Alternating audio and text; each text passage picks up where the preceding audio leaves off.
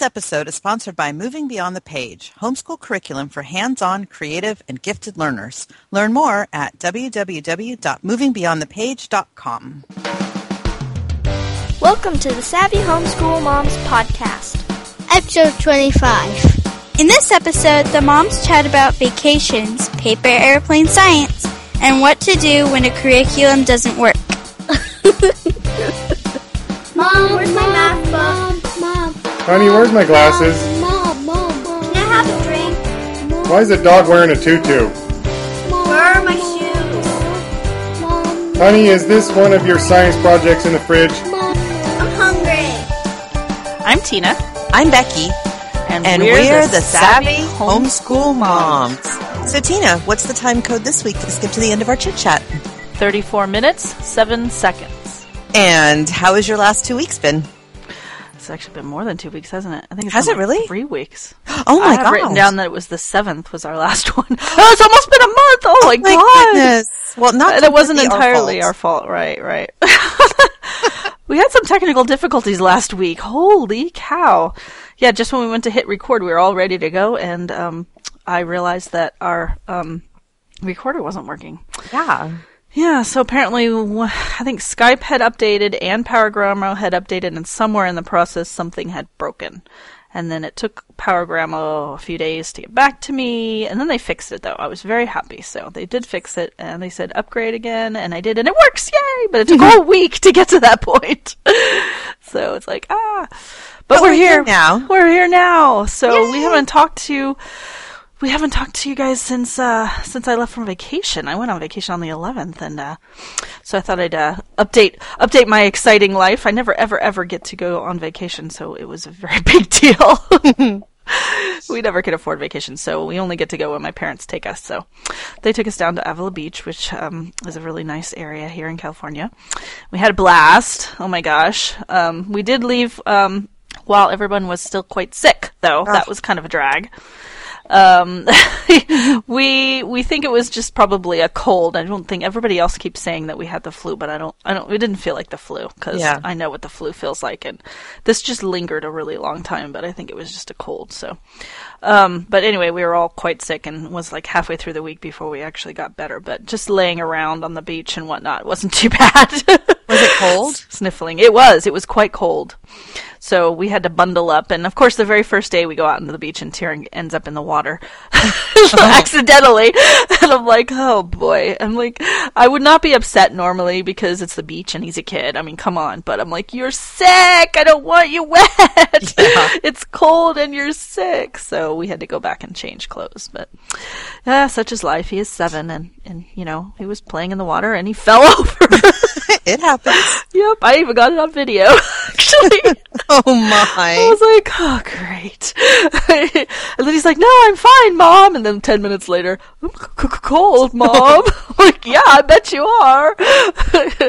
Poor kid. Yeah, poor thing. But we had so much fun. Uh, Maven had um, taken a notebook with her, a, a sketchbook with her, and had I had for Christmas she had gotten a, um, a nature journaling um, book that I had gotten her um, that introduced this idea of draw. I think I'd talked to her about it before, but she just it never really appealed to her for some reason. But I showed her this book. I don't know if it's a coincidence if the book encouraged her or just hearing it at the right time now, but she just grasped onto that and she took that book with her everywhere on the whole vacation and drew pictures of everything that we saw and did as far as the nature aspects. You know, she drew birds, she drew plants, she drew shells, and it was fabulous. I, I was really excited to watch her sitting on the beach drawing away and sitting. We got to go to um, Monarch Grove. Have you heard of that in Pismo? That's where that's where the monarch butterflies. Monarch butterflies winter. Yeah, it's not as impressive as the pictures I've seen in um, in Mexico.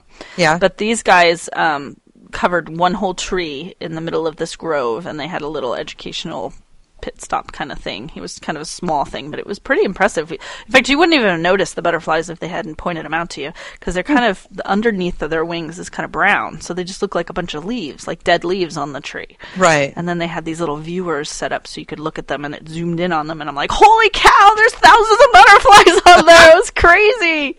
So of course she drew pictures of that and, and, um, we also got to do some letterboxing and some geocaching when we were there, which was very exciting. In fact, I'd like to do a whole show on that once we get a chance to do a little bit more because we had a really hard time finding geocaches. Did you ever have a really hard time when you were doing it? Oh yeah, definitely. There my there were some of them that it was just like, are you kidding me? oh my gosh, there was one that had just been found. It was in the middle of Avila Beach. It was it was in this very like off the beaten path um on a street that didn't have a whole lot of people walking around so we didn't feel weird because there was one that was like people around and I was like I feel really weird walking around in circles looking in bushes you know that was the other thing too is that there were times when I was like, I probably could have found this, but I've been looking for too long now, and someone's Yeah. going to call Homeland Security. I So- know I know I like people now. are like why are they digging around in the bushes over there like what and there's and it wasn't like it was just one person it was just six of us Right. So this one was so frustrating because some, like three people had found it the day before. I was like, I know it's here. it's here, it's here. But then after I went back to the room later, I went back and actually because I hadn't quite gotten the grasp of all of the um, online and the apps um, details, and I didn't realize that you could read like journal entries. Yeah. So I had seen that had been found, but I hadn't read the journal entries. And then I went back and I read all the journal entries, and like over half of them were like, "This was really, really hard, and I couldn't find it." so Yeah. there was very few people that actually found it, and they said, and the ones that did said this was a really challenging one. So I'm like, "Well, that's great." The well, the, the second one that we did, the first one we couldn't find. And then we went back later and found it. The second one we tried, we never did find because it was so hard. I was like, so yeah. So I need to try some more geocaching because we only actually found two, uh, which was still pretty exciting. But it wasn't the kind that had any um, items in it. It was just a journal Just logs. or just a log. Yeah. So we just they just wrote their names, which is kind of like not that exciting to just write your name in a log. Right. So we really liked the letterboxing better. We had a lot more fun with that because then you had a little journal and you get to stamp in the book and then you take their stamp and stamp it in your book and then they get to take that home with them and that's like so much more exciting, I think. So we had we had more success and more fun with the letterboxing. So mm-hmm.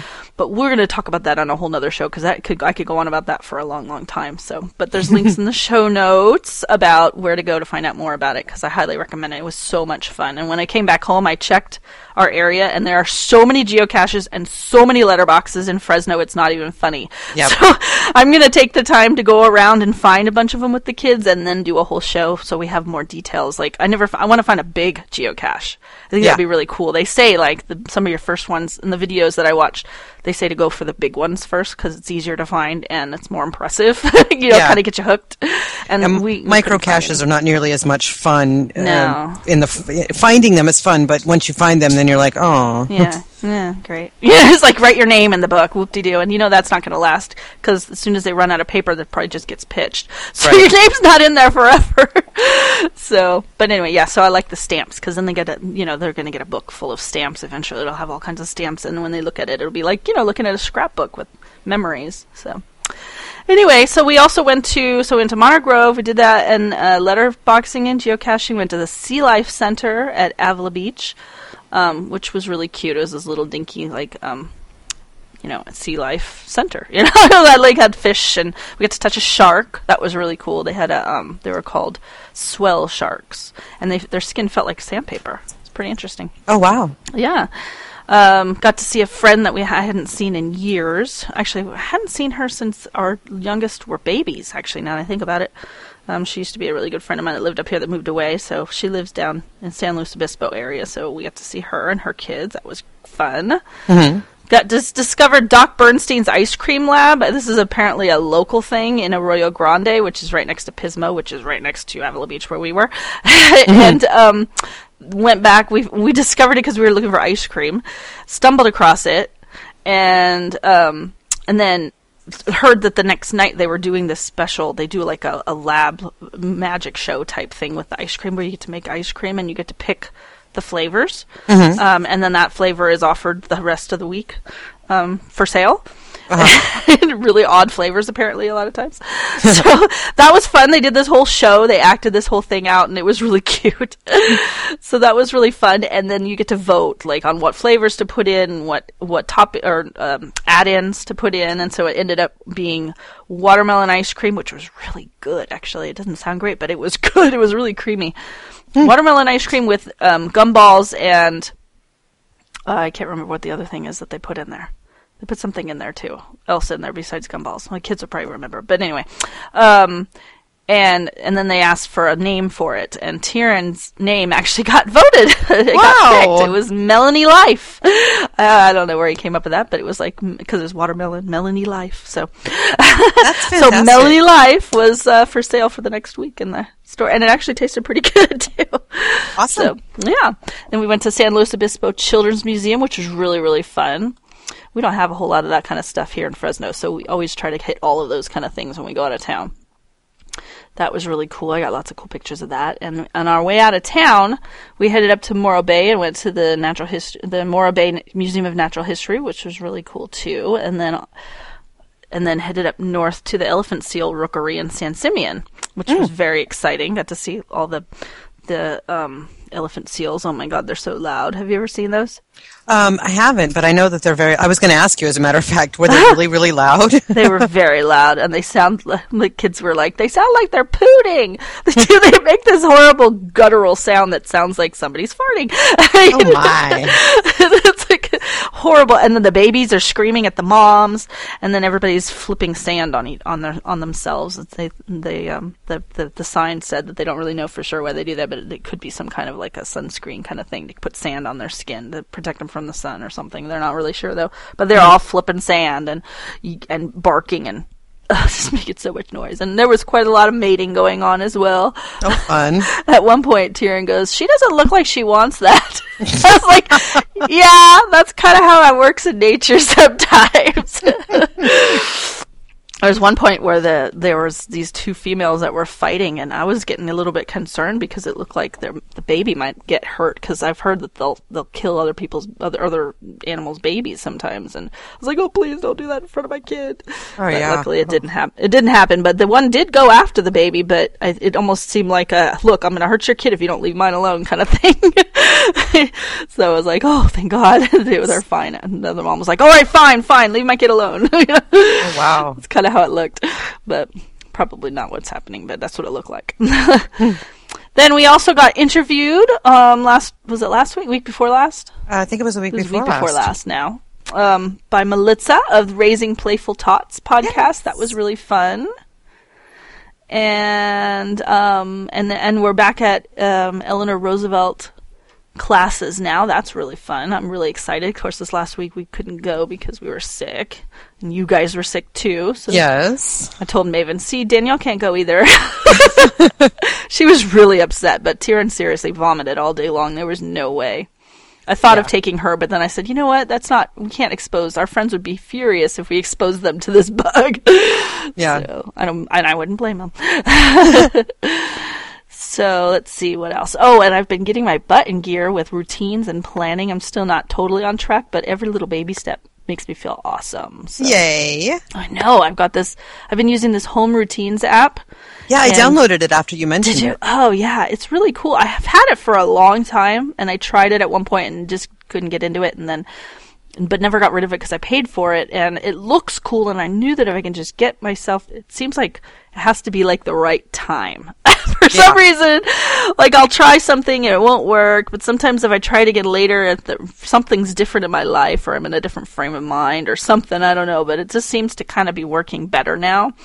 And um and so I got everything in there. I spent like a whole day getting everything filled out in there because you got to get all your, you know, if you want to have it work well for you, you got to get all your information in there as far as what you need to be getting done and when and you know what order and so I got all that in there. I went into my control journal that I had created from Fly Lady years ago and and I had redone the the the schedule so many times, but I still had it on paper. Even though I never used it, so I just plugged all that in and then tweaked it Yeah. and it's actually going pretty well. I mean, I don't do it every day. I need to, but I but I every time I do use it, I feel really good about it, and I just know that if I fall off the horse, I just go back on again. Exactly. Because it's all right there in front of me on my phone. All I have to do is go, okay, well, I screwed up this day, so tomorrow we'll just start from scratch again. Exactly. So it's you know, and then I have it set so it resets the stars at the end of the day. You check off the stars as you accomplish things, mm-hmm. and then you, you can have it reset at the end of the day. So you just start fresh the next day. So you know, I don't have all these things like that I didn't do piling up. you know? Right. I, that's what I really hate is when you, you look at it and there's that red circle and it's got like, you know, 47 and you're like, oh my God. And you feel like you're constantly like fighting a losing battle. Yeah. Yeah, I don't. I hate can't, that. Ugh, I can't do that. Yeah. So this is really nice because I'm like, you know what? If we screw up today, at least we did this, this, and this. You know, mm. I feel really good about the things. And they have, you can set it up so that it'll give you an accomplish. There's an accomplishments list. So mm. if you feel like you haven't done anything, you just click over to that list and it shows you a list of everything that you've done that day. So you go, oh, look, I did do stuff. so even if I didn't do the whole list, I could look at that and go, oh, all right, I'm getting somewhere. Yes. and it's just felt like things have been working better lately, so I'm feeling really good about that. And then I, I um, talked to Maven about taking over her own writing lessons because I never seemed to get my butt in gear to sit her down to do it because I was sitting with her to do it before. And I looked at the lessons and I was like, she could totally just read this to herself. This is not complicated where I need to read this to her. So um, she's been doing so fabulous with her math, even working ahead on her math lately. I can't believe it. Um, that uh, I'm like, I'm going to hand you over this this writing lessons as well. So we're using we're still using Write with the Best, and I really love it a lot. I think it's really awesome. But we only did like a few lessons, and then we got off track. So I just had her start from the beginning again because I'm like, and I told her. Don't like when she got to the grammar stuff. I'm like, don't get stressed about this. If you don't fully understand it, don't worry about it. I'm not really that concerned that you have a complete grasp on every part of speech. I want you to move on to the writing. to Yeah. me, that's like more important. So, you know, they're going to keep bringing it up, and maybe as time goes on and in context, it'll finally start to make sense. I'm like, don't get hung up on it, just keep moving. Right. so she seems to have that works for her. So I'm like, because she's like, I don't get an adverb. I'm like, honey, I'm 42 years old and I still have a hard time with adverbs. So don't Me worry too. about it. Move on. like, this isn't something that you need in life so much as you need the be- ability to actually write. so, so it seems to be working. She's doing that, so I'm very happy about that. And this last week, actually, just in the last couple of days, I've gone absolutely crazy with my email inbox. It had gotten up to about over 1,500 emails just sitting there waiting for me to figure out what to do with it. And uh, I usually look at them, but then if it's something I need to do something, I just let it sit there so I'll remember to do it later. But then it gets bumped down and buried, so it's like it never gets looked at again. So I actually sat down and cleared it out completely. I can't believe it. My inbox is like, there's like six or 16 or something, some tiny little manageable number in there now. I'm like, oh, I feel so good. Awesome.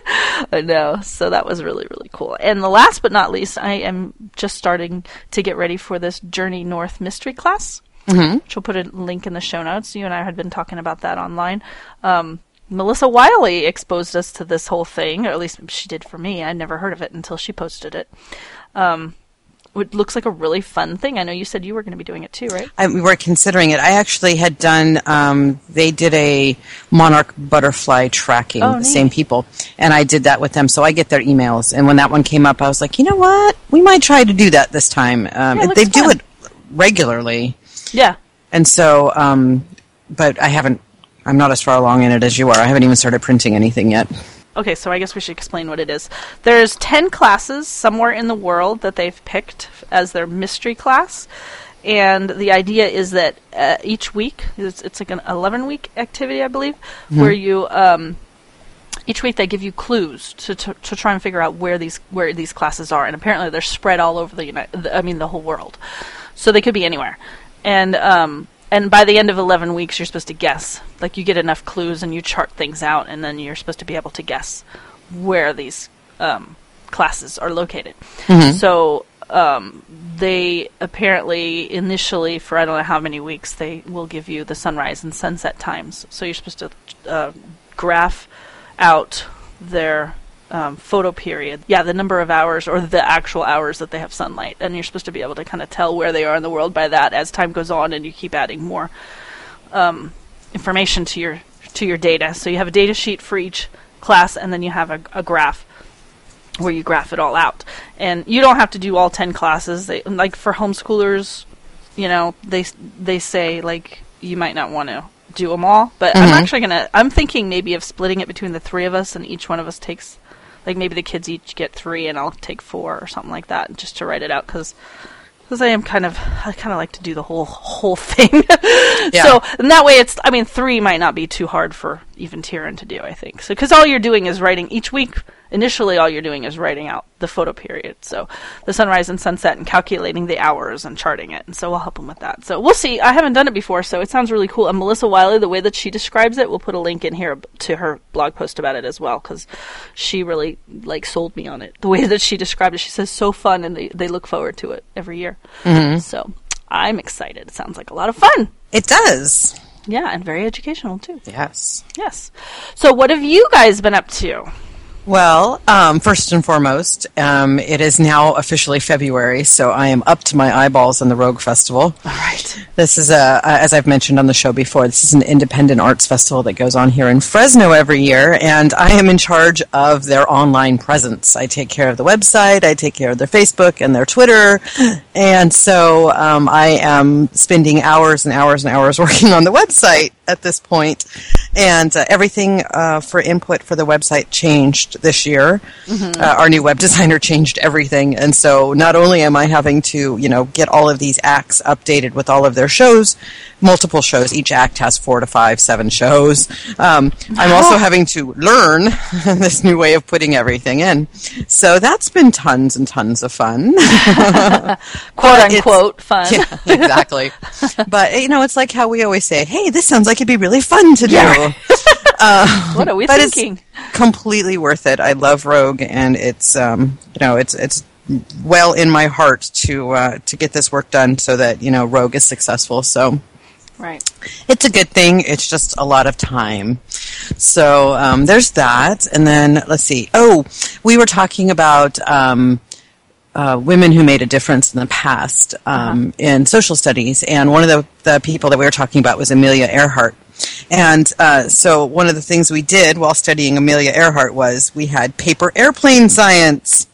So uh, Dean was home that day, so he helped the kids design their own paper airplanes, and I made one too. Though I have to say, I cheated. I used a pattern off of the Exploratorium website because I can't just like look at a piece of paper and go, "Hmm, I'm going to fold a paper airplane," and fold it differently than Right, you know your average long-winged paper, Oh, yeah. skinny paper I airplane. That's the only kind of paper airplane I know how to make. Right, right. And um, so we wanted to make them all different. So I went and found a pattern on um, the Exploratorium's website. Cheater. I know, I'm terrible. And then we um, went and we launched them off our back deck and measured how far they flew. And of course, mine won. but Of course. I cheated, so I left mine out of the data. So we did like we did like three trials of each plane, and we measured it, and then we found the averages of how far they flew. And then we we actually learned about how if you fold the wings. Uh, the back of the wings up or down, how that affects the flight and that kind of thing. So it was nice because it was one of the few like nice, warm, sunny days we've had. You know, because it's been really cold and kind of icky here Oh, lately. Yeah. And so it was a nice, warm, sunny day, and the whole family out on the back deck. I'm sure the neighbors were not enjoying it because they probably expect quiet from certain Yeah. hours, but Oh, well. you know, it was fun. We enjoyed it. Cool. Hey, tell Danielle I went to high school with um, two Earharts, actually. Oh, Grand niece and nephew of Amelia Earhart. oh my! Direct descendant. They even have the last name Earhart. Wow. Yeah, it was pretty cool. That was kind of well known that they were they were uh, they weren't just Earharts. They were direct descendant. That was her their their great aunt. Oh wow. Yeah, That's I cool. I know. I always thought that was cool. And then, oh, way back when, like, it's been a while now, but um, the charter school um, that we go to, Eleanor Roosevelt uh, Community Learning Center, had Ancient Greece Day. I know. I was so sad we missed it. Yeah, that was while you were on vacation. Yeah. Um, but we went ahead, and uh, it was another day that Daddy was off, so we went ahead and drove down to Visalia and went, and it was put on by the high school Greek club. So it was students teaching students. There were no like there were not adults doing anything except very maybe cool. directing traffic Yeah. and they had um, each one of the classrooms was set up so they had a room that they learned about warfare one where they learned about greek theater one where they learned about greek architecture and one where they learned about greek philosophy so like in the warfare class that's the one the kids said they liked the best Of they learned about making shields and they learned about how the greek warriors um, created a phalanx. I'm going to pronounce it wrong. I'm so terrible. I think it's called the phalanx, and it's where they're they're like a in a square formation, and the guys on the sides have their shields faced out and interlocked, and the guys in the front have their shields facing forward and interlocked. And it's the way that they protected the the group so that the guys in the middle could fight. like Oh. you know, and they had um, spears, and so they got to you know they all made their own um, shield, and it was made out of uh, just cardboard and duct tape, and um, I've had to actually fasten ours back together with brads a couple of times because the kids have been playing with them so much. And then they, they all marched in their little phalanx uh, across the uh, uh, classroom and stuff. And then they fun. and then when it and then they did Greek theater. They made Greek masks and they did Greek philosophy and they did the the allegory of the cave. You know about that? Uh-uh. Um, where they're um, you're there are human beings and they're in a cave and they see figures on a wall and they think that's reality, but it's not. The figures on the wall are just the the um, shadows being cast by the fire. I don't exactly understand it, but they did a really good job of um, of showing it to the kids and explaining it. And so that was kind of cool. And it, like I said, it was all the high school kids. So it was, um, it, it was very, very relaxed, you know? It was Right. very nice. And then when they got done with all their little classes, they, they were broken up into age groups. So Dean went with, uh, Jack, Jack, and I went with Danielle. And, um, at the end they had a, um, they had the Olympics where fun. they, they did some running and some shot put and stuff like that. And then we had a potluck. Very cool. Yeah, so um, that was tons of fun. And then we, on the way back, we stopped at Bravo Farms on the 99 and um, and uh, hung out in their little. They have like you know, like the weirdest petting zoo on the Oh, planet, yeah, and uh-huh. yeah, so it was a nice, fun family day out, and uh, definitely worth the drive down to Visalia. And like you said, enrichment classes have started again, Yep. and um, the kids have not been wanting to get out of bed to go. They've gotten used to sleeping in again. Oh, right. Um, but they love being back. They're, they um, Danielle especially had a great time the other day when I let her go with you guys instead Oh, of having to come home. Yeah, Um, having a blast. She was there until like she was with Jen until like six thirty. Oh, jeez. yeah, we used to. That used to be how late we'd be there in the summertime. We'd be there till after seven sometimes. Wow. Yeah, I, I was like, okay, well, nothing's getting done today. I know, right? Move on. Uh, and we had to miss a day as well. Uh, we missed uh, Wednesday because um, actually I was sick and um, Dean had to have an emergency tooth extraction. Oh no. Yeah, so um, I, I wasn't in a position to drive because I couldn't breathe or think, and Dean wasn't in a position to drive because the entire you know right side of his face was swelled up like a chipmunk. So, um, but This was the- your second bad cold in recent because the last episode you were all stuffed up. No, Yeah. a different one. yeah, I had it, and then and I only had like everyone else was sick for like Dean was sick for a really long time with it, and I had it, and I only had it for like two days, uh-huh. and then it went away, and then it came back again, Oh jeez. and like again, I only, I was only really really sick for two or three days. Well, that's good. but it, it's like okay i can you just like get sick enough that you get the immunity to it and then i don't have to it's not going to come back because i'm Yeah. terrified it's going to come back again now. Oh because like i went out last night uh, my friend's band was playing and a bunch of my friends were like are you going to be okay? Because you know i had been sick the previous week and i'm like no i'm fine. I'm not stuffy. I'm i'm there's nothing i have no fever. Nothing's wrong with me. And they're like you're well already? My friend my friend who's a nurse um, was at the show last night and um, she actually had to go in because she had pneumonia. Wow. Yeah, like the the cold had turned gone into her lungs and turned into pneumonia. So oh, she's Oh, yeah. like, "You're well already?" I'm like, "Yeah, I know. It's bizarre. you must have gotten something different than what everybody else was getting. Yeah, it's bizarre." Yeah. And- but the really bad thing about missing that day was because the kids were well. And Right, so they were very unhappy with me about missing school, and I was like, "There's just nothing I can do about it. I mean, Right. I don't like, want to share "Oh." my germs." And originally, before Tyrion started vomiting, I was like, God, I wish you lived closer. I'd just come pick him up and bring him. But Yeah, you're I so remember. far away. I know. you're like way on the opposite side of town, and then and then the school's in the up. Like I'm between the school and you. Right, right. So it would just be crazy. But then Tyrion people started in vomiting. Fresno are like, "That's way across town." I'm like, you know, I used to drive to Berkeley for pancakes, Yeah. you know. but in Fresno, people like don't want to drive outside their little comfort zones. It's kind Yeah. of funny. yeah. Well, right now it's just the gas money issue for us. Oh, yeah, I don't mind driving that far. It's the gas. Okay, let's see what else. Oh, I recently discovered a great new app. It's called Pento for the iPad. It is sadly only an iPad app. It's not an iPhone. but um, I've been using it for our history lessons because right now the way, or before I got this app, the way it worked was, okay, we need to watch a video on Julius Caesar. So I would Google, or I would go into YouTube and I would find a video on Julius Caesar.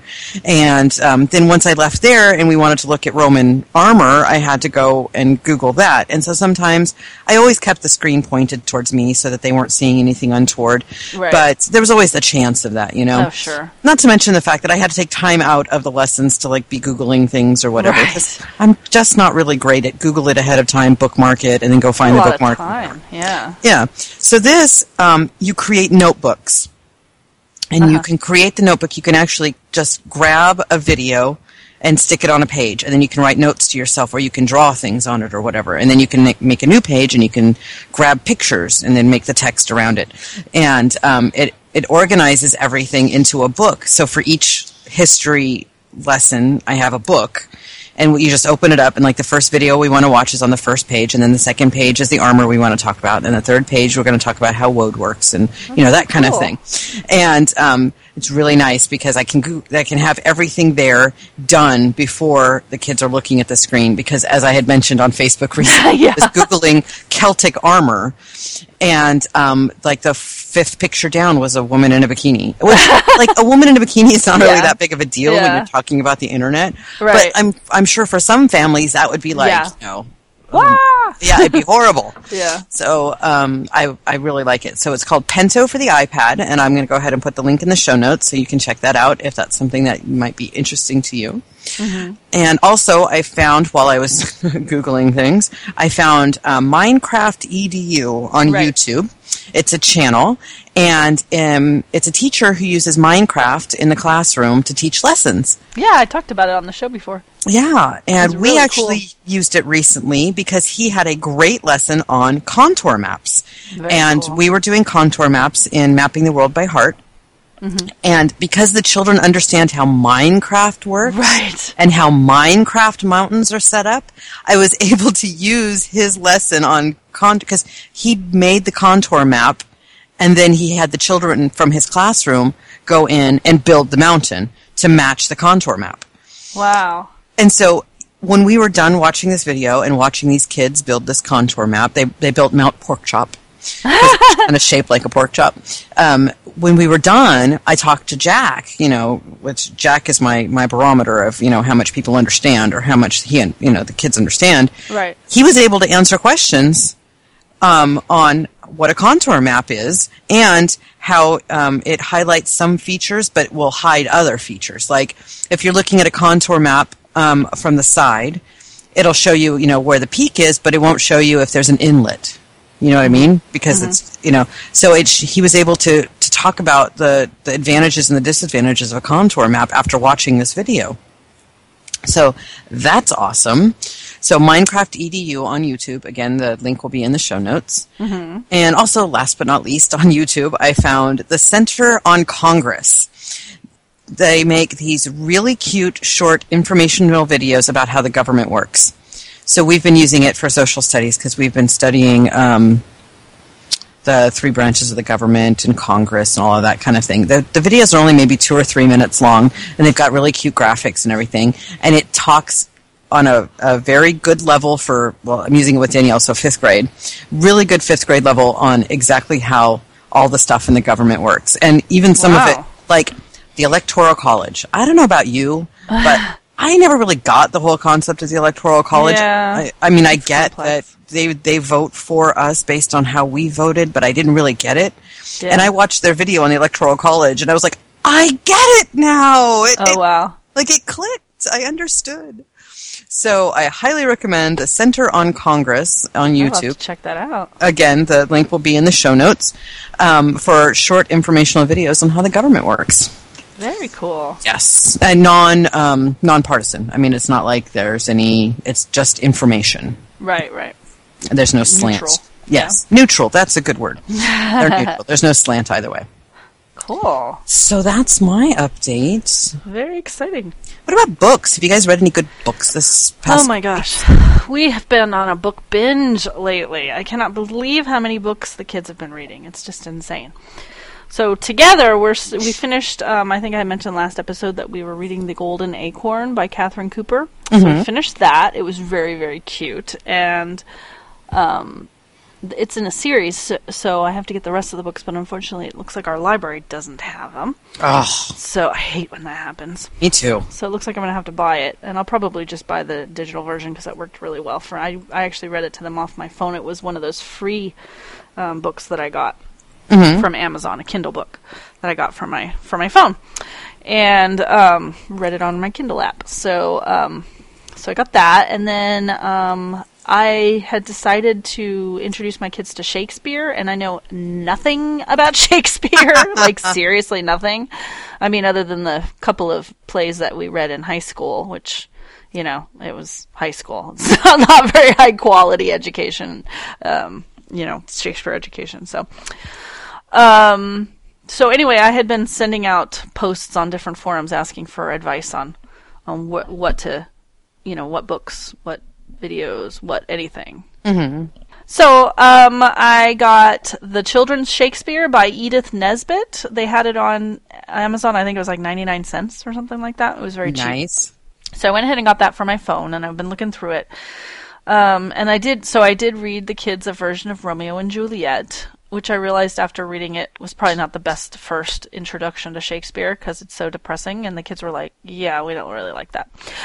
Mm-hmm. they don't like everybody dies. Oh, that's great. You know, I knew it was going to happen, but I don't know. I just thought I was."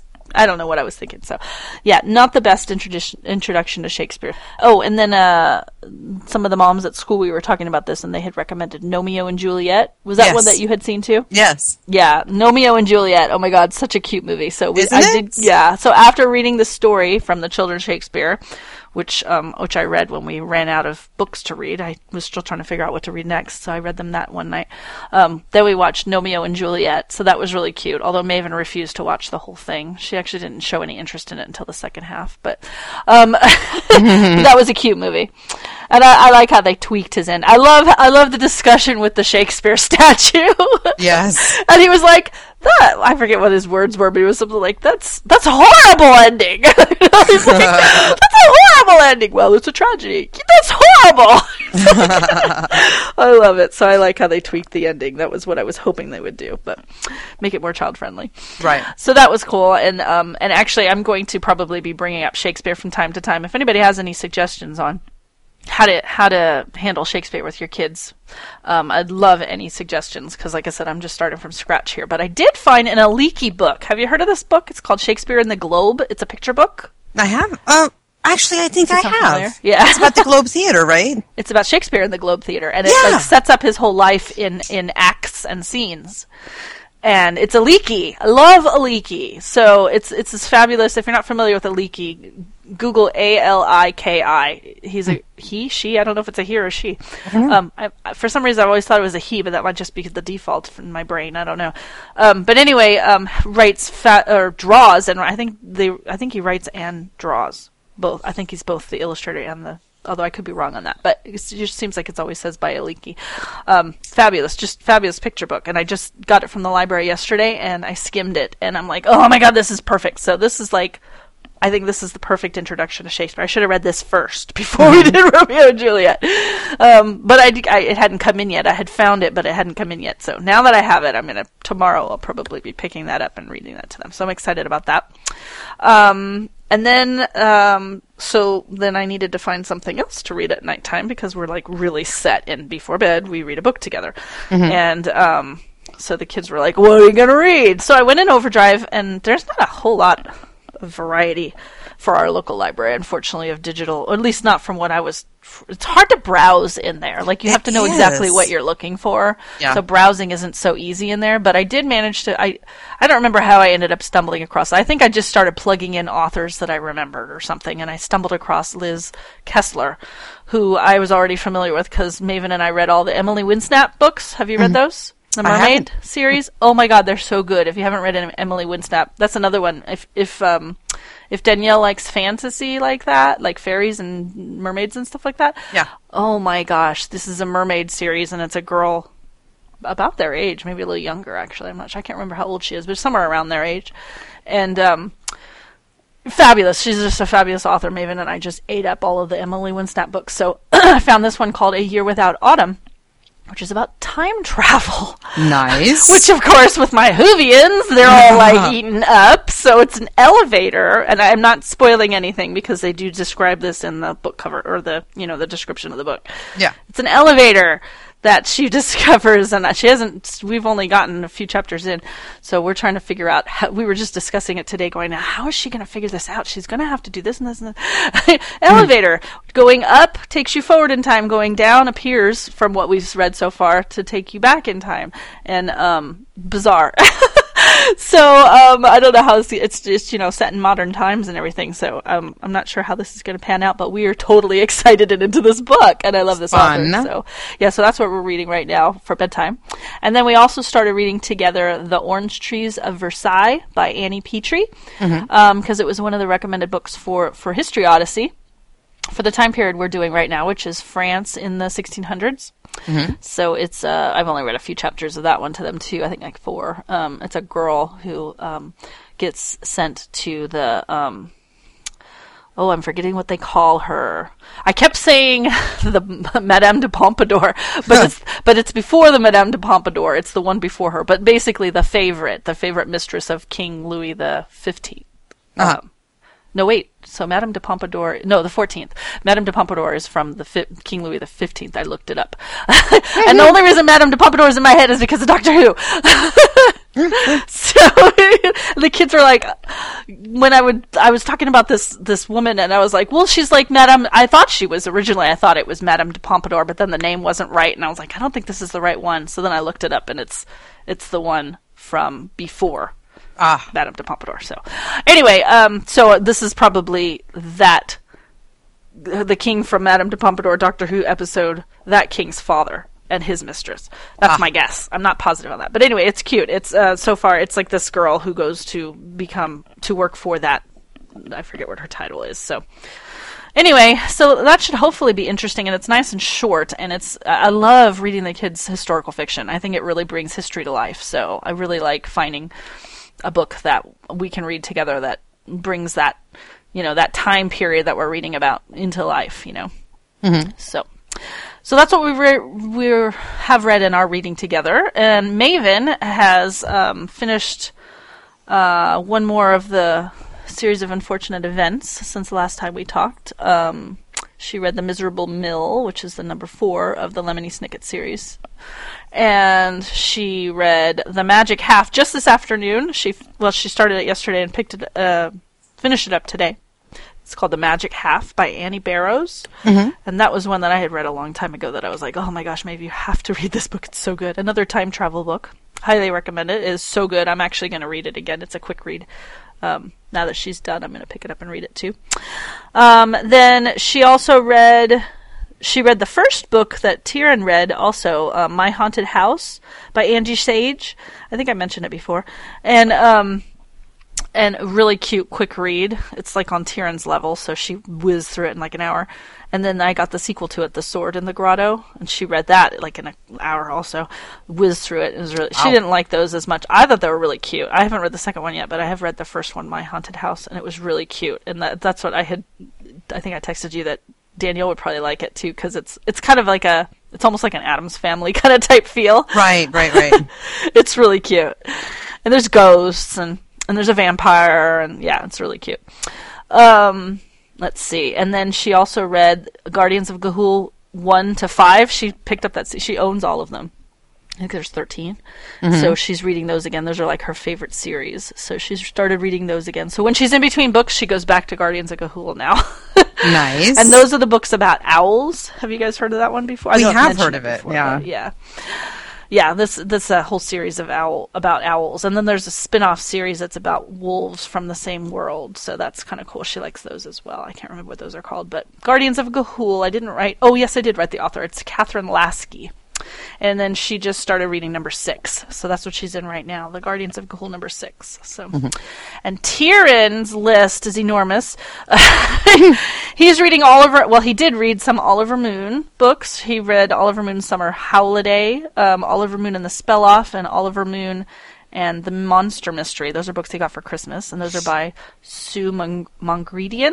Those are those are Usborne books. They're really cute. And then I mentioned he read My Haunted House, and he I think he also finished The Sword in the Grotto, or he's reading it right now. I can't remember. He was reading it today earlier. I can't remember if he finished it, but anyway, um, if he hasn't finished it yet, he's pretty darn close to the sword. To oh no, that's right. He did finish it because I remember asking him what he's going to read next. So he did finish it today. Um, and then he's also read some more Magic Treehouse books. He read Viking Ships at Sunrise, Midnight on the Moon, Sunset of the Sa- Saber Saber Tooth, Afternoon on the Amazon, Hour of the Olympics. Um, and he's just going to go, get into Tigers at Twilight now. Apparently, that's what he tells me he's reading next. so he's still eating up all the Magic Treehouse, and then as I get things from the library, he'll just branch off into those. So I can't seem to feed him on books fast enough. So. And for me, I got bored of At Home in Mitford, although I'm not giving entirely up on it, although I may eventually. But it, it's it's just not my thing. I can see how some people would like. I can see why my father would like it. It seems like something he would love. It's it's about a preacher, and actually, I, I I misspoke last time we talked. I it had a feel of of a of a small town in England. It really felt like that. But then I found out it's um it's actually like in Virginia or something. It's like Amer- It's an American story. Um, but uh, yeah, so I was like, oh god, I, I really wasn't looking forward to reading because it wasn't really. It's just kind of boring to me. It's very slow, and so um, I actually went and I picked up the Hitchhiker's Guide to the Galaxy. Yay! My husband has the complete set in one hardcover padded book. It's like this really nice, massive book. Yeah. So um, I've been meaning to read it for a while. So I picked it. I'm about I don't know eight p- chapters in or something, and it's cu- it's it's fun. It's making me laugh. Yeah, it's a great series. yeah, I'm I'm not. It's you know because some of it's kind of like odd to the point where I'm like what um, that I'm not as into it as I thought I would be. But I think that's that as time goes on, it'll probably pick up more. I have a feeling as time goes on, uh, like the beginning, I was kind of going what what the It's heck. meant to be that way. I know this whole improbability thing. I'm just like, what? Infinite improbability drive. I know. I was like, what? But I guess now that you know, once I read it all, I figure I'll be able to feed more, and I'll be able to understand more the the, the pop culture references because Yes. it's it's referenced everywhere. It's like Yeah. the whole world is read it, and I had never read it, so I don't know why I never read it. I have an autographed copy of Mostly Harmless that says "Happy Birthday, Becky." Aw, very cool. Yeah, cool. my friend uh, waited in line at a bookstore and got it for me, and even made sure he spelled my name right. Wow. Yeah. Very cool. Yeah, so that's what I'm reading right now. I'm I'm still reading Pocket Full of Pine Cones by Karen Andreola also, but um, so I haven't given up on all of those. That's actually a really good book too. I just it's not the kind of book that you just devour, so you kind of read a little here and there. Yeah. So, what have you guys been reading? Well, not nearly as much as you guys have, but that's okay. Um, let's see. So, you know, we, we're listening to audiobooks and we finished um, Charlie and the Chocolate Factory by Roald Dahl and then read by Eric Idle. Highly recommend anything Eric Idle reads. He is hilarious. and you know how I've complained in the past about male readers trying to do female or little girl voices? Oh, kids. yeah, he just does it so ridiculous that it just makes you laugh. It doesn't annoy you. And uh, we've moved on to Charlie and the Great Glass Elevator, which is actually I've never actually read that. Oh, yeah, yeah, so good. we're enjoying that one. You know, Charlie and the Chocolate Factory, I was just kind of half listening because you know I've already read it, um, and Right. um, but Charlie and the Great Glass Elevator, I'm sort of listening as intently as the children are, Yeah. and um, it's also read by Eric Idle, and it's fantastic. Danielle has picked up a series that I actually bought the first book for her a long time ago, and she, well, there was no interest at all. And then suddenly she's decided she likes it.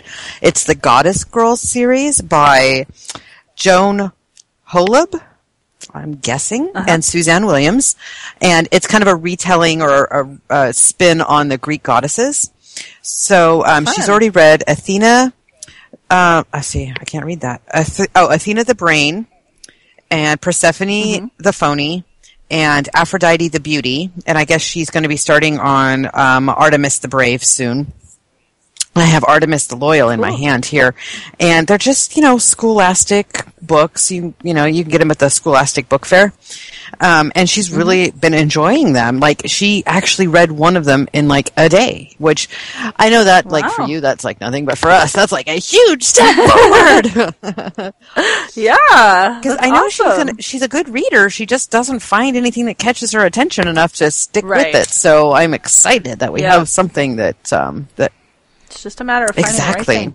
and then um, Jack Jack, when we went through the library this last time, he checked out a, a huge stack of books on um, like heavy equipment, like those like those big Yeah. trucks, yeah, that have the tires that are taller than Daddy and that kind of stuff. And so he's been sitting with those and wanting me to read to him out of those, and that's pretty awesome. We, we're enjoying those a lot. And let's see, I finished The Hangman's Daughter. Fantastic book. I Yeah. really, and I, I, when I read it, you know, when I first started reading it, I didn't realize that it was not just historical fiction, but it's actually the person who wrote it is directly related to the people in the story. Yeah. Oh, it, wow. It still, you know, takes some liberties with stuff. You know, I doubt the town's hangman Yeah. was really like a brother Cadfael kind of detective. But um, the fact that the author is directly related to the people in the story is pretty neat. And I started the next one. It's called The Dark Monk by Oliver Potch. I don't know. I'm terrible with with names that have two dots over vowels. So I, I think it's Oliver Potch. Potch. And um, there's a third book that I, I can't wait to start. really enjoying them. I highly recommend them for um, for any kind of like people who are into mysteries or or anything like that. I'm not normally a mystery reader either, which is kind of it's kind of Yeah. shocking that I enjoyed it as much as I did. I used to love mysteries when I was a kid, but yeah, not so much. Brother Cadfael really were the only mysteries I ever really enjoyed reading, and um, and that was because a college class got me started on them. And other than that, I never really read mysteries at all. So, and that's pretty much all that I have to update on books as usual. Uh, my book section is always much shorter than yours, but that's okay. oh, well, yes. that's fine. Yes. And now, why don't we pause for a word from our sponsors? This episode of the Savvy Homeschool Moms is brought to you by Moving Beyond the Page, the homeschool curriculum that I use for science, social studies, and language arts. I get to read great books, do creative projects, and learn critical thinking skills. Learn more at www.movingbeyondthepage.com and use the coupon code SAVVYMOMS for free shipping on your next order. Do you remember what it's like to be an adolescent? Postcards from Youth needs youth photographers' images and words to participate in the conversation. If you have children aged 11 to 17, we invite you to have them submit photos they have taken of their surroundings, family, friends, community, interests, and concerns to our website, postcardsfromyouth.com. So, Tina, what's your link of the week? Okay. Oh my gosh. So I stumbled across. The, I can't even remember how I found it, but um, I found this really cool website. It's a BBC website. It's a section of BBC. Um, so the URL is bbc.co.uk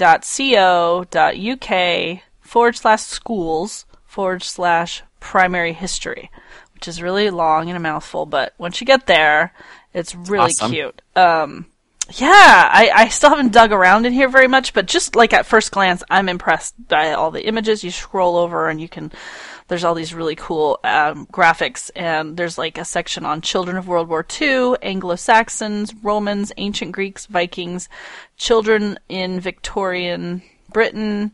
Um, there's let's see. So if I click on one of these things, there's all these different sections you can go to here, and then in each one, there's more more cute graphics. I'm I'm really drawn by Yeah. the visual. there's a timeline. Let me see. I'm wondering if I go to a different time. Does it have a timeline too? Yeah, it looks like each one of those things has a timeline, and then there's things that you can. Oh, I'm going to go to the Romans. I'm in the Romans right now. Yeah, and Oh, the, make sure you And click on the teacher resources because there's worksheets and all sorts of stuff. Um, Oh, yeah, and it's like Yeah. all of the stuff is broken down. Like in, within Rome, there's like uh, stuff about the city, stuff about technology and religion, all sorts of great stuff for teachers. Yeah, I'm seeing that, and there's Mm-hmm. videos I see. Um, there's more links within BBC, and then there's link. They separate the links that are outside of BBC from the links within. And oh god, you just like the more you click, the more you go through here. There's just here family and children. That sounds interesting to me. Fi- I'm guessing that's either for family and children, or it is. I'm thinking it's children of the day would be my guess. Um, and then there's yeah, and then there's yeah, there I see some more worksheets. Oh, it's just really really cool. Oh my gosh, just get in here and dig around. I got to dig around some more, um, especially if you're doing something with British history because it looks like It's kind a of lot of this slanted that way. it's all European. Uh, Greeks, Vikings, Britain. Let's see, children of World War II. I'm guessing that's probably Britain as well. Uh, I mean, not Britain, Europe as well. So yeah, it's all. But that's fine because you know we study Exactly. those too. so yeah, so it doesn't go into like Asia and Africa and that kind of thing. But oh my goodness, it's just really I just love the way it's set up and yeah. So that um, it's called primary history is this section this this section of BBC. But the So- BBC has a ton of fantastic sections, not just the history. Make sure once you get there, you poke Right. around a little bit because there's Yes. a ton of great stuff there. Yeah, if you just go to bbc.co.uk slash schools, so you just like take off the end of that thing that I gave you, there's there's other subjects. There's it's it's not as like when I first look at it, it doesn't like it doesn't have the cute graphics. but it's still well put together and there's like whole sections for parents and teachers. And then if you look there's a tab for primary and secondary and then it has subdivisions. Here there's like famous people and here's Indus Valley, so I guess they do go into other countries and some things. Um Vikings. There's the Vikings again. Mandarin. So it's got like different. Mary Queen of Scots. That sounds cool.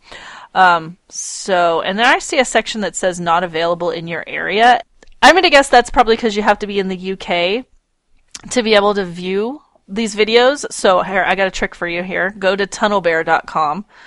Um, you can download uh, this app, or it's not really an app, I guess it's a program for free. Um, it's limited by how many megabytes you use it for. So if you end up using it for more, um, then you end up, I pay $5 a month for mine so that I can watch Doctor Who on Yeah. BBC.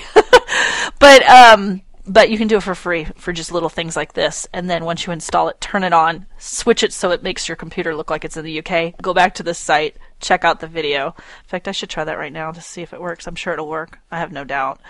Um, really super easy, free. I love it. Tunnel Bear is awesome. So if you if you see videos in here that it's saying not available in your area, go check out Tunnel Bear and, and then you'll be able to see it. Awesome. I'll put in the show notes whether or not it works with Tunnel Bear. I'm, I don't want to take Okay. up time right now. Well, and I have another one that we can actually add to the show notes, the one that I use with uh, Chrome. Oh, that's right. Hola. one. I forgot. That's awesome. Awesome. Well, that's not my link of the week. My link of the week is earthcam.com. Now, let me start out by saying this is one of those um, sites that you're going to want to share with your child. You're going to want to be sitting there with them while they're using it.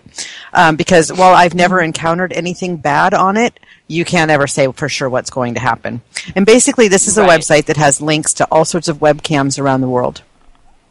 And um, so, Oh. Wow. like, say you're studying a city. Say, say you're talking about uh, New Orleans. You can actually click on a webcam in New Orleans and look and see what the city looks like right now. And I, I kind of have a, It says the big yeah, I have kind of a funny story about that. Actually, I was in New Orleans when I was uh, like eight weeks pregnant with Jack, and I Uh-huh. had found before I went, I had found a webcam on Bourbon Street, and I had um, saved the link. And then um, when I was in uh, New Orleans, I went to that play, the corner on Bourbon Street where that was, and I texted all my friends, and I said, "Quick, quick, quick, go to this link!" And all of my friends opened up Uh-huh. the link on their computers, and I waved to all of them from New Orleans. Oh, cute. So it's like, I'm really That's here, see? yeah, it was kind of awesome. And then, like, okay, so say you're studying pandas. You can check out webcams of pandas from zoos all over the world and that kind of thing. And it's, um, they have uh, construction projects and, and just all sorts of fantastic webcams to see things that are going on right now.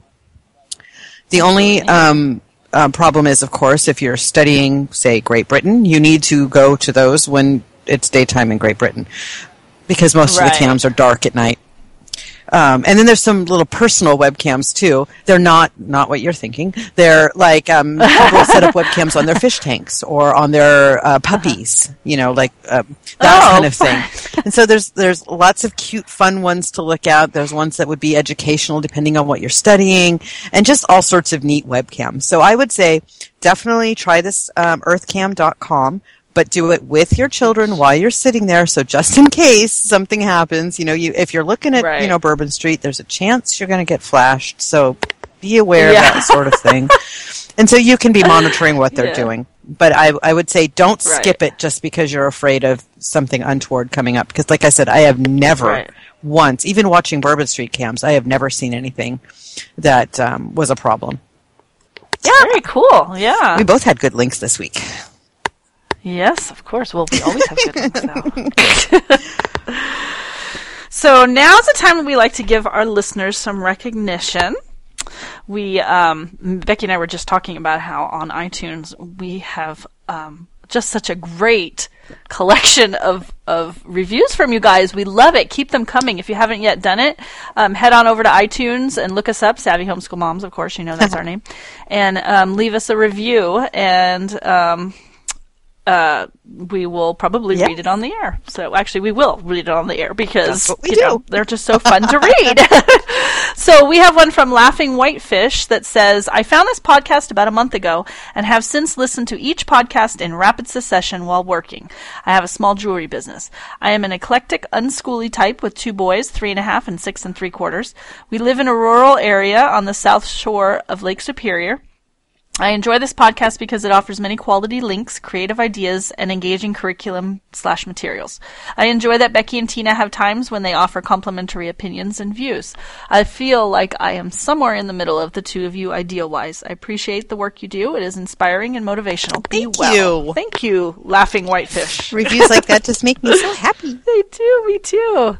Lemon Lover says, While our homeschools are different in that we are not secular homeschoolers here, I truly enjoy this podcast. I am always looking for the next show to come out because the two hosts are fun to listen to and give some fun ideas and resources to use with my children. Well, thank you very much, Lemon Lover. And I'm Yes. I'm glad as a, a non-secular homeschooler that you're enjoying the show as well. Right. We wanted it to be for everybody.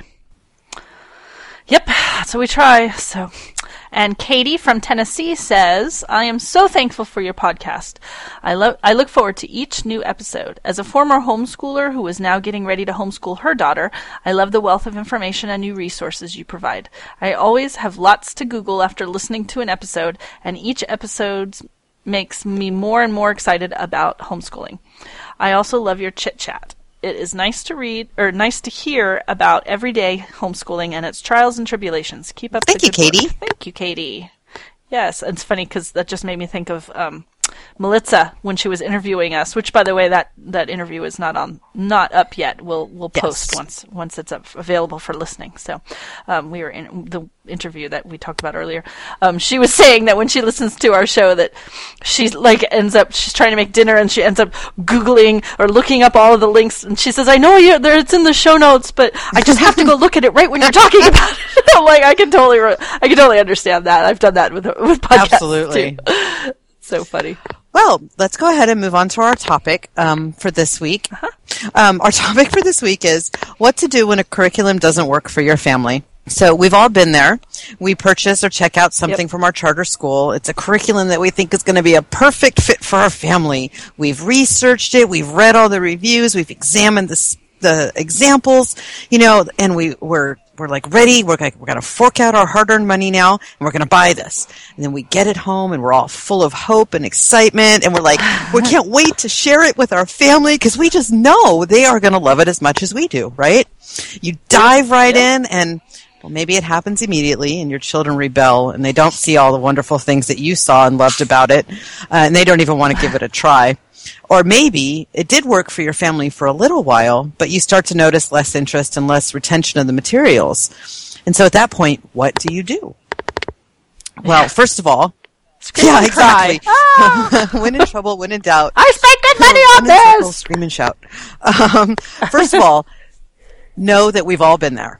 Every single homeschooler uh, that I have ever spoken to has uh, either borrowed or purchased a curriculum that didn't work out for their family. So, and I know for us, we have several that we've tried and set aside.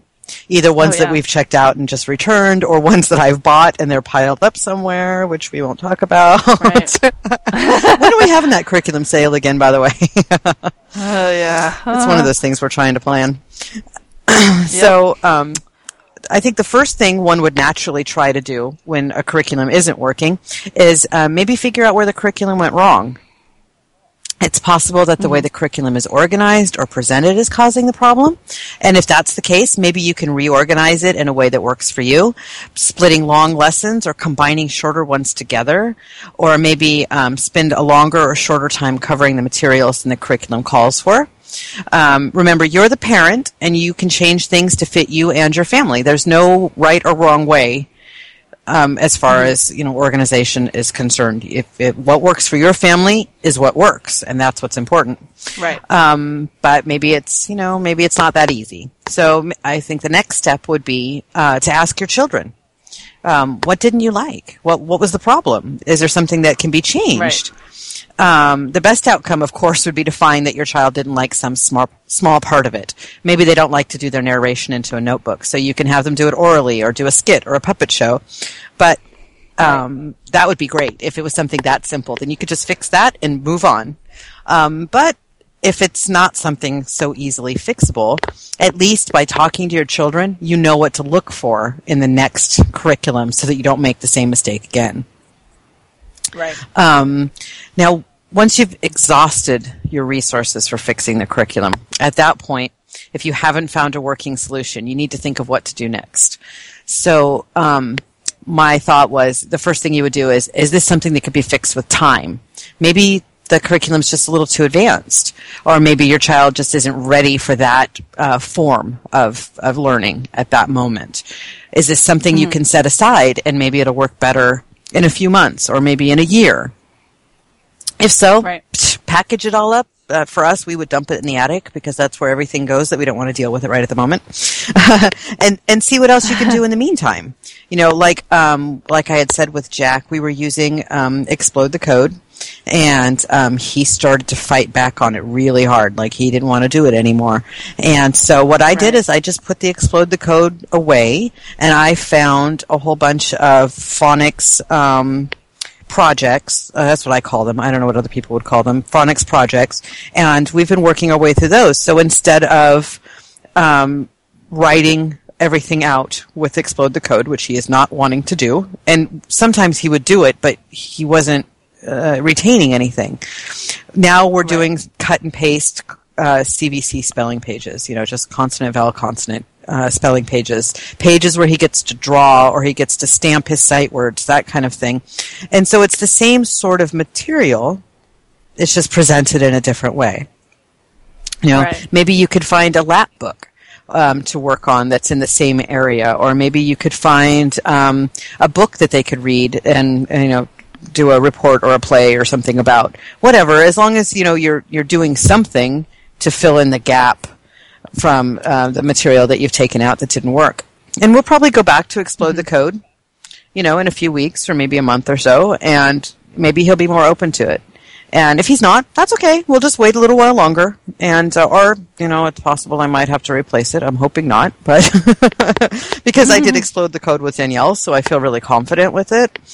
And um, I would not like to have to replace it, so I'm just going to keep trying to present it again, and hope that at some point we can get past this this place where we're beating our heads against the wall, trying to get him to do something that he's just not going to do.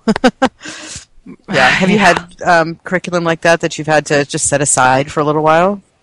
Yeah, well, I, the first thing that comes to mind is um, the Enki curriculum that I bought from Maven when she was kindergarten aged. Um, it wasn't the it wasn't her; it was me. Um, it's a fabulous curriculum, but it requires so much teacher prep and teacher research, and like it's not just something where you open it up and you read it and do it, and you know just have a couple of resource or um, books and and materials ready. It's like you have to read. It's like a full, whole philosophy, and it's like really changing your whole lifestyle because it's very it's it's like Waldorf, but it's um but it's a little different than Waldorf. I mean, it's the person who created it. Beth Sutton was a Waldorf teacher for 30 years, and she took what she liked about Waldorf and and took out what she didn't like and put in other other educational philosophy. So it's really like um holistic and but the th- it's still very Waldorf in a lot of ways too, and a lot of that just didn't work for me. And I just I come to realize that I just wasn't going to ever sit down and do all the work to read. It was too much work for me. So I still have it sitting on my shelf because they don't allow you to resell it. You're not supposed to resell it. I'm not sure what I'm supposed to do with it. Um, I, I'm going to contact her at some point. Um, and ask if I can maybe sell it back to them. I don't know if they're doing that now or not, but um, I have the kindergarten Enki curriculum Oh wow. and it's it's cool because there's all these stories. I have read to her some of the stories, um, folks tales and, and fairy tales and stuff like that, um, which I'd actually like to hold on to those. But uh, you know, how many fairy tales do you need? I have a lot Yeah. already. so, so yeah, so that curriculum definitely did not. And if I come, to, I came to finally realize because I I wanted it to work because it was so beautiful and watching the videos and and just and seeing and just the idea of it. And I was so into Waldorf at the time, but there was some weird stuff about Waldorf that I didn't really like. Um, weird for me. I know it's not weird for people doing it, but for me it was a little bit odd. You know, it wasn't. It did. It was like trying to fit a round peg in a square hole kind of thing, and um. Or is it the other way around? Square hole, square peg. I in a think round either hole? way. As long as it's Either not the way, same you shape get the idea. for both ones, you, you Right. pretty much get the idea. Triangular. No, yeah. but anyway, I finally had to face the fact that there's just no way I was ever going to be able to find the time. I needed something that was very straightforward and much less teacher mm-hmm. intensive. And then I had the exact same situation with the Right Start Math, which I actually really like Right Start Math. I think they're fabulous. And and and same thing with Enki. I think they work for so many people love them and they work really well if you have that personality that you just devour that kind of information and you soak it up. But Right Start Math was another one that I really really liked, but it was too much teacher work. It was too much preparation from me. It was too much where I had to sit down and do all this stuff to explain. And then when I realized that Math Mammoth was so much easier because all I have to do is put it in front of them, and as long as they can read, you know, and even if they can't read, um, there's a lot of it they still can do with only minimal Yeah, Jack guidance. is like lots of times he's working on his worksheet. When I look at him, I'm like, I didn't read you then. All right, well, go. I know. they kind of can figure That's it out. fantastic. Yeah, so I mean, I'm not saying anything bad about Enki or Right Start Math. It's just they're both fabulous curriculum, and I know that they work for probably hundreds and hundreds of people, but it just didn't work for me. So I, I need something. simple. That's the whole thing is that, you know, uh, Yeah. you may see your friend using uh, a curriculum and you're like, that is so great. And look how well like, your Right. kids love it and, and they, they ask for Yeah. more and, and they're learning and I want that. And then you get it and you get it home and your children are like, this is awful. I hate this. Do I have to? I know. Oh my gosh, that was like, oh my gosh, teaching textbooks. Have you done, have you guys tried that yet? The the one No. online. You have it? No, oh, you no, haven't. we, we Okay, talked about gotcha. it, but um, once we found Math Mammoth, we didn't bother to look at anything else. Right. Love, love, love Math Mammoth. But teaching textbooks, love, love, love teaching textbooks. It's fabulous. Maven Yeah. didn't like it. I don't know. I'm like, you love playing on the computer. You love, um, you know, doing stuff on the computer all the time. My kids are total techie kids. She hated doing her math on the computer, and she still won't do any of the computer games either. The math computer games, she just won't do it. And so I finally was like, I had been trying teaching textbooks and Math Mammoth kind of at the same time because I was trying to figure out which one because I knew we weren't going to be doing both of them forever. I was still trying to figure out Yeah. which one, and they're very they're they're they're kind of similar in the way that they present some of, as far as breaking everything down into really neat, manageable steps. Um, but she just was like, "I don't like it, mom. I'd much rather do the worksheets." I'm like, which she, which was Math Mammoth, and I'm like, really? She's like, yes, I would. And when she, as she told me that, I'm like, all right, I'm taking teaching textbook back. Tyrion will probably love it. but now I'm so hooked on Math Mammoth. I was just thinking, I'm like, what am I gonna do? because I want one of them to do teaching textbooks. I think Tyrion would actually really love it, but I love Math Mammoth so much that I don't want to. There's no reason for me to move him away from it. Right. It's working, so. You know, we'll see what happens. Actually, teaching textbooks, I believe, goes further than Math Mammoth. I just sent an email to to Maria asking her if she has plans to do because Math Mammoth only goes to th- through sixth grade, and um, so I I'm not you know we're getting she's in the fifth grade book right now, so it's not much further, and we'll be done, you know. So um, I'm not sure what to do next, but I know teaching textbooks has like algebra and geometry, and like, I think they go. I'm, I'm not positive. I think they go on beyond sixth Oh, wow. grade, so we may have to transition over to that. yeah. Although you know, if Maria's planning on making more grades, then we'll Exactly, it, that's so what- we'll see. I'm, I just wrote to her to ask if what you know if she's not doing it, what does she suggest? We're very So- good at waiting it out for curriculums. Real science odyssey. yeah, yeah. That's how loyal Patiently, we are to our curriculums. When we find ones that work, we're like, oh, well, we can't do biology right now until the new book's out. That's okay. We'll wait. We'll do something else while we're waiting. Okay, so let's just say now, at this point, you have you have exhausted all your options. There is there's just no way that this curriculum is going to work for you. If you're with a charter, you're lucky. Just trade it in. Yeah, we have really. traded so many things back and forth until we finally found yeah. our groove. And um, but if you're not with a charter, you have to figure out what to do at that point. But you might still be able to trade it. Maybe you have a friend who has a curriculum that's sitting in her cupboard that didn't work for her family, and you have this curriculum that's not working with your family, so maybe you can trade. Um, as I said, most of us have something that hasn't worked, so be sure to ask around. Because a lot of times, once again, us homeschoolers, we like to sugarcoat things. Uh, we may not talk about the things that don't work. We may not talk about those piles of curriculum in our cabinet that don't work for us. And so make sure you ask around, you know, because if you ask them, they'll be more than willing to tell you why it didn't work and what was going on and everything else. And so you might be able to trade with someone. Or you know, if worse comes to worse, unless it's, I guess, the curriculum that you have, you can sell it. Yeah, yeah. I think most curriculums allow you to resell. Oh yeah, yeah. This is just That a does sound thing. kind of like a weird thing. Now, you're probably Yeah. going to end up taking a loss on whatever you spent on it, but it's so worth it to not have it hanging around your house. Because every time you look at it, you're like, oh, you know, it kind of brings you a little Yeah. down.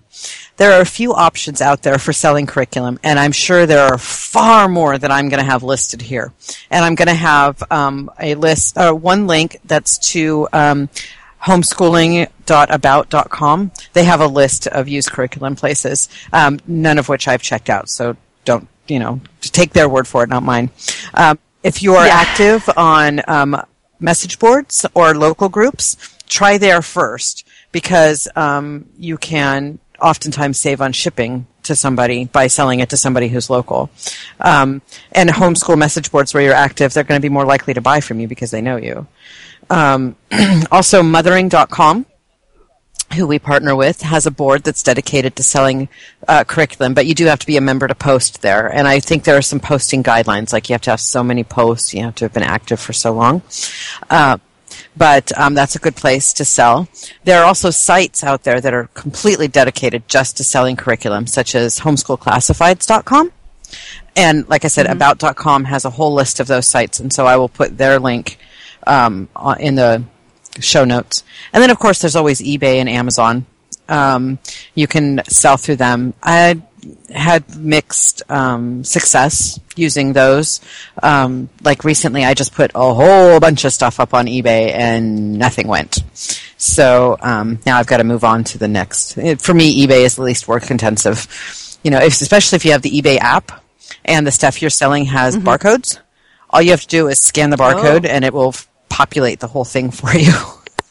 oh, that's nice. I didn't know that. And they were, and the weekend I happened to list all of that stuff that didn't sell was a free listing weekend, so I didn't even have to pay for it.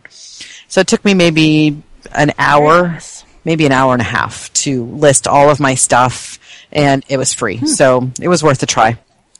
Um, also, um, if there's a homeschool convention that's coming anywhere near you soon, oftentimes they'll have areas where you can sell used curriculum.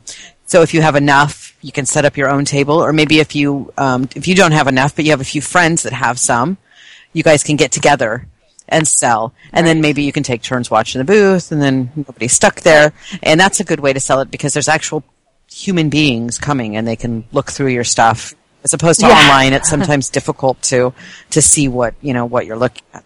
Yeah, because you Exactly, can browse it, browse it's difficult the to pages. browse on the internet but uh, or pages on the internet. Yeah. so um, that would be a great way to sell as well what about you uh, have you um, sold curriculum any I don't think I have actually. No, I still have everything.